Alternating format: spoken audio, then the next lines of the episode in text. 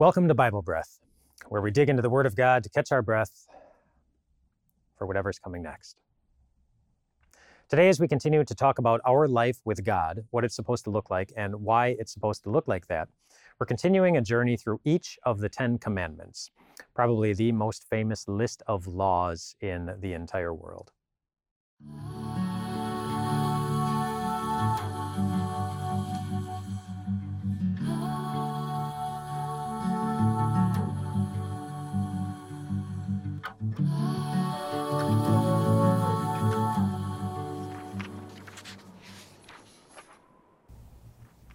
And today we're going to look at the third commandment. Now, reminder there are two different ways of numbering the commandments, and we are using the way that the commandments are numbered in a book called The Small Catechism, written by Martin Luther back in the early 1500s. That book is still an excellent tool for teaching your family the deeper meaning of each of these commandments. I recommend you pick up a copy if you don't already have one. The third commandment says, Remember the Sabbath day by keeping it holy. Now, Sabbath isn't a word that we use very often, but to help get to the meaning of it, I want to list some of the benefits of sleep or rest. Uh, did you know that sleep helps repair your body? Sleep helps keep your heart healthy. Sleep reduces stress. Sleep improves your memory. Sleep helps control body weight issues. Sleep reduces your chances of getting diabetes. And sleep reduces the occurrence of mood disorders. And so there are lots of benefits, and there are many more benefits to sleep that I haven't listed. But God created our bodies to benefit from rest. And not just our bodies, He created our hearts and our souls to benefit from rest as well, and not just physical rest, spiritual rest. And the third commandment actually deals with both of those things with physical rest and also spiritual rest. Remember the Sabbath day by keeping it holy. And again, Sabbath might be an unfamiliar word. It's an Old Testament word, it's a Hebrew word. The original word is Sabbat. Can you say that? Sabbat? Sabbat. now you know a little Hebrew if you didn't previously. Uh, and the word Sabbat very simply means rest. So God was saying, remember the rest day by keeping it holy. And to treat something as holy means to hold it in high regard. To hold it in high regard. So treat our rest day as something that is worth regarding. So one of our Bible buzzwords here is going to be Sabbath. It is the Hebrew word for rest and it is what the third commandment deals with. Rest for our bodies, rest for our souls. Now, along the lines of the third commandment, this hypothetical situation may happen to you at some point if it hasn't already happened to you. It's possible that you will run into somebody somewhere along the way who is also learning about the commandments, reading the Bible, and they will read the third commandment, remember the Sabbath day by keeping it holy, and they might come to you and say, You know what that means? You know, God commands us to remember the Sabbath day and to keep it holy. And so that means that we ought to be having church on Saturday because that's when they worshiped in the Old Testament on Saturday. And so they might conclude then if we have to worship on Saturday because that's how they did it in the Old Testament, then if you worship on Sunday, then you're committing a sin. How would you respond to that? You could respond by first saying, Yeah, the Old Testament Israelites were required to worship on Saturday. That is exactly what God had in mind when he said, Remember the Sabbath day. It was the Sabbath day was their Saturday. It was the seventh day of the week. It was modeled after when God created everything in seven 24 hour days. That's six days he spent starting on Sunday. He's six days he spent creating everything. And on the seventh day, Saturday, he rested. But that doesn't mean that that's what we have to do today. You have to remember the context of the Old Testament laws, that there are three types. There are ceremonial laws, laws given by God to Israel that governed their worship life. There were civil laws, laws given by God to Israel that governed their civil life, property, government, etc. And then moral laws, laws given by God that govern the heart and apply to all people of all time, not just the Israelites. Now, the third commandment is a combination of all of those three. It deals with a day of worship, Saturday. It deals with a day of rest, physical rest. That's, uh, that's, that would be a civil law. You were, they were not allowed to do physical work. It was against the law to do that. Um, and then also, they were honoring God with their corporate worship. All of those things applied to the Israelites when God gave that law, and that's all what they would have known. Saturday is our day of worship. Saturday is the day I can't punch into the office. And then it's also the day that we gather together with, with the rest of God's people for corporate worship. Leviticus 23 says it so simply. It says, There are six days when you may work, but the seventh day is a day of Sabbath rest, a day of sacred assembly. You are not to do any work wherever you live. It is a Sabbath to the Lord. That was a civil law, that was a ceremonial law. It applied to Israel. And you could acknowledge that when somebody comes to you and says, Didn't the Israelites worship on a Saturday? You could say, Yes, absolutely. And they were required to. To worship on any other day in the way that God had designed for them, their corporate worship, would have been a sin. But that doesn't mean that that law, that same law applies to us. And why is that? Fast forward to the time of the Apostle Paul. The Apostle Paul is the individual who, through God's inspiration, wrote 13 books in the New Testament. He wrote after Jesus came, after Jesus died, after Jesus rose. And he said this to a group of people who were having the same discussion about when are we supposed to worship and what is it supposed to look like. In the book of Colossians, chapter 2, he says, Do not let anyone judge you by what you eat or drink, or with regard to a religious festival, a new moon celebration, or a Sabbath day. He was telling them, Don't let anyone tell you you have to worship on a certain day. He said, These are a shadow of the things that were to come. The reality, however, is found in Christ. Those Old Testament laws were a shadow of the things to come. Now, that might not make sense immediately, but let me try to explain it. Imagine that visually between me and you, that there's there's the wall of a building, so that you can't see me. I'm behind I'm behind the wall, and that the wall cuts off about right here. And imagine you are standing right where you are, looking at the wall. So you can't see me, you can see the wall, and you can see the edge of the wall. Imagine also that the sun is shining from this direction off to my left. And so if the sun is shining this direction on me, where is my shadow going to be? It's going to be on the ground over here. And so as you are looking at me, you're not going to see me, but you're going to see my shadow. And imagine that I am walking in this direction. So I am walking this way from behind the wall. As soon as I step around the corner to this side of the wall, you know what you no longer look at? You're no longer looking at my shadow. You're looking at me. The shadow told you I was coming. And once I came, you no longer needed to see the shadow to know that I was real or that I was around.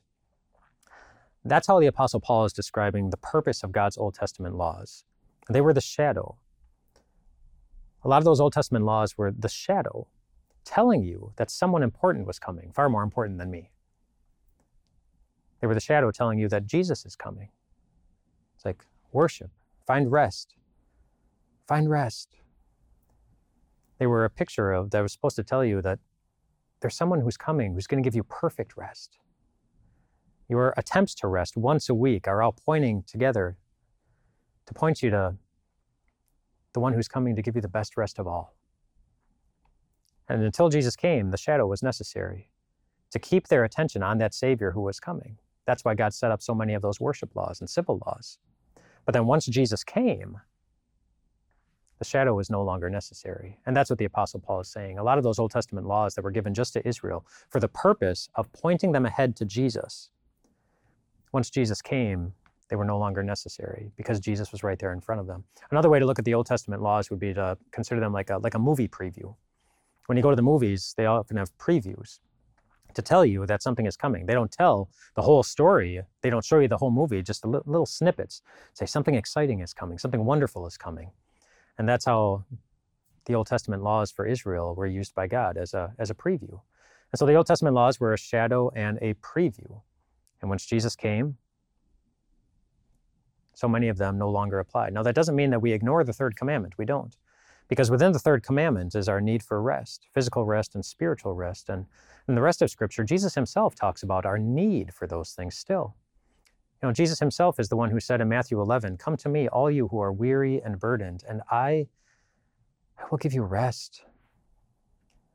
Take my yoke on you and learn from me, for I'm gentle and humble in heart, and you will find rest for your souls. Unless you're somebody who never gets worn down by life, unless you're somebody who is never burdened with guilt, then I suppose, you know, maybe, maybe you wouldn't need rest, the rest that Jesus promises there but you do. You get worn down by life. You get burdened by guilt. And Jesus wants to lift that burden off your tired heart. And that's the part of the third commandment that, boy, we still need to put into practice.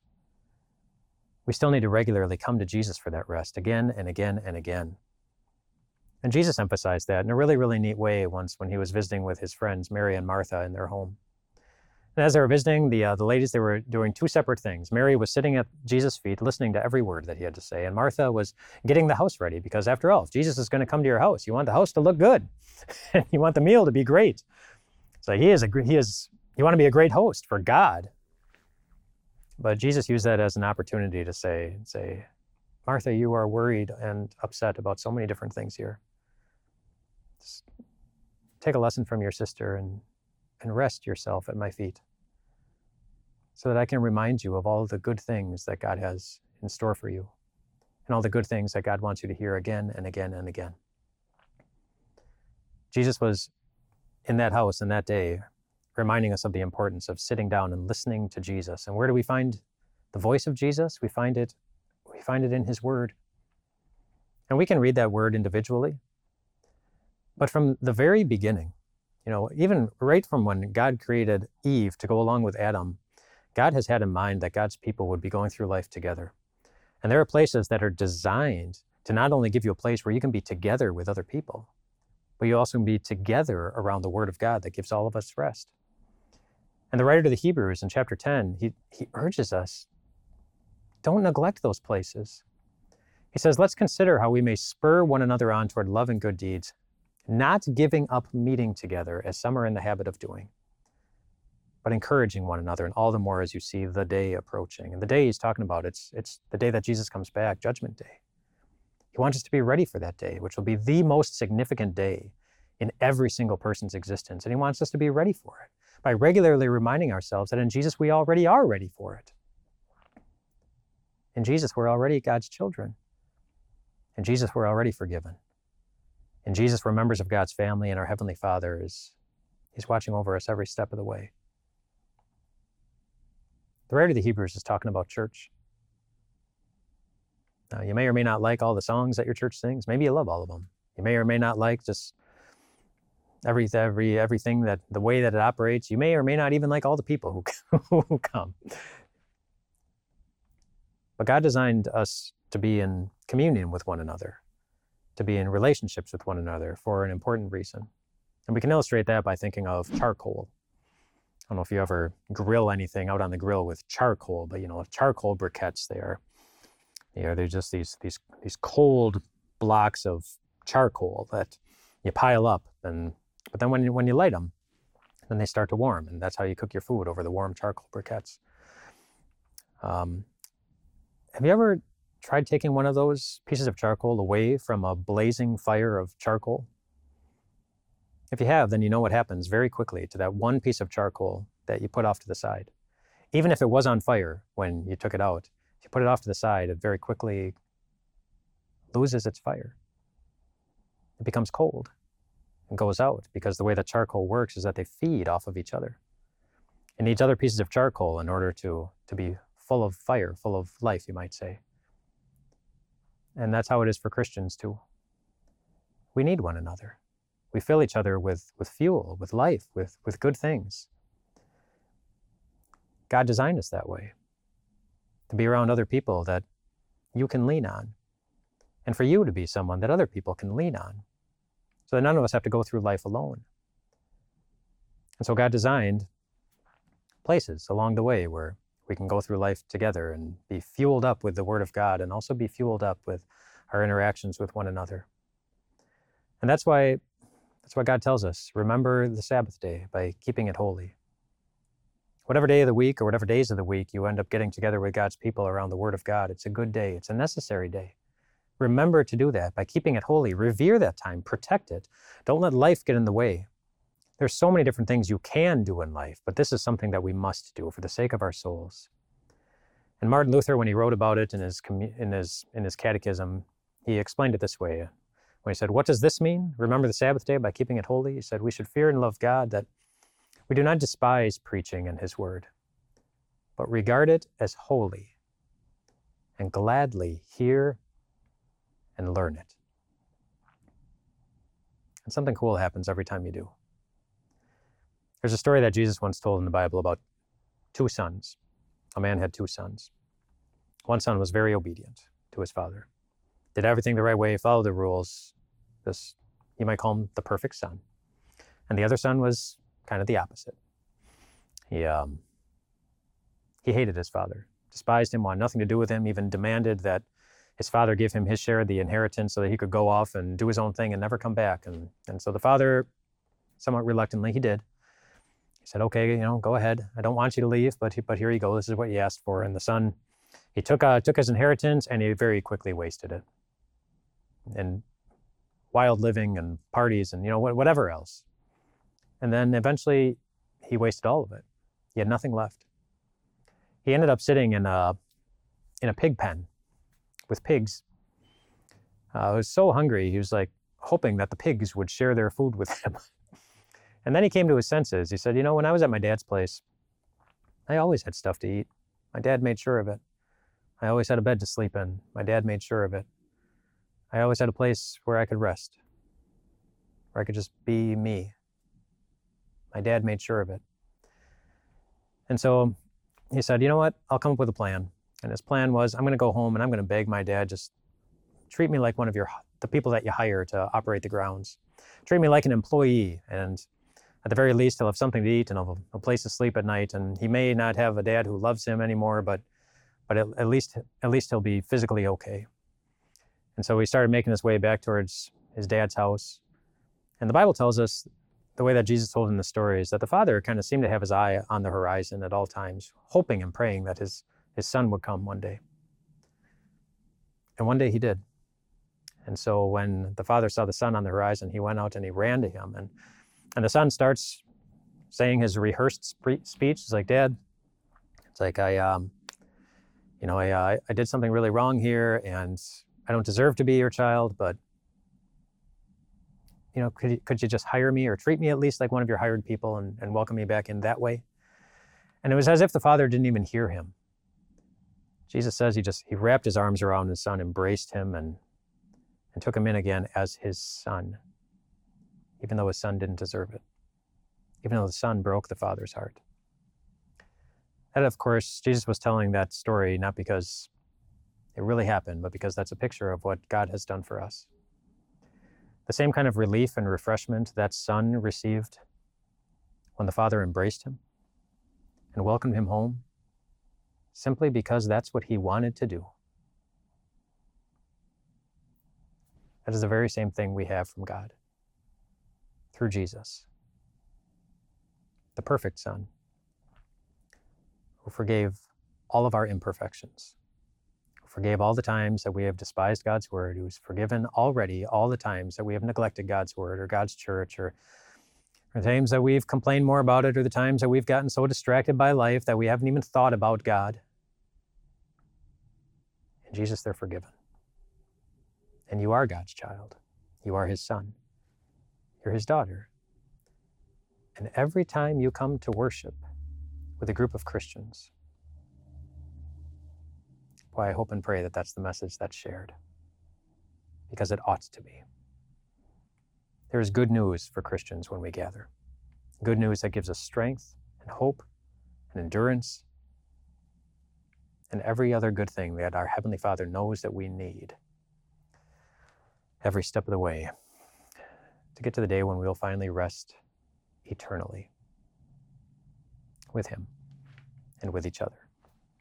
Remember the Sabbath day by keeping it holy.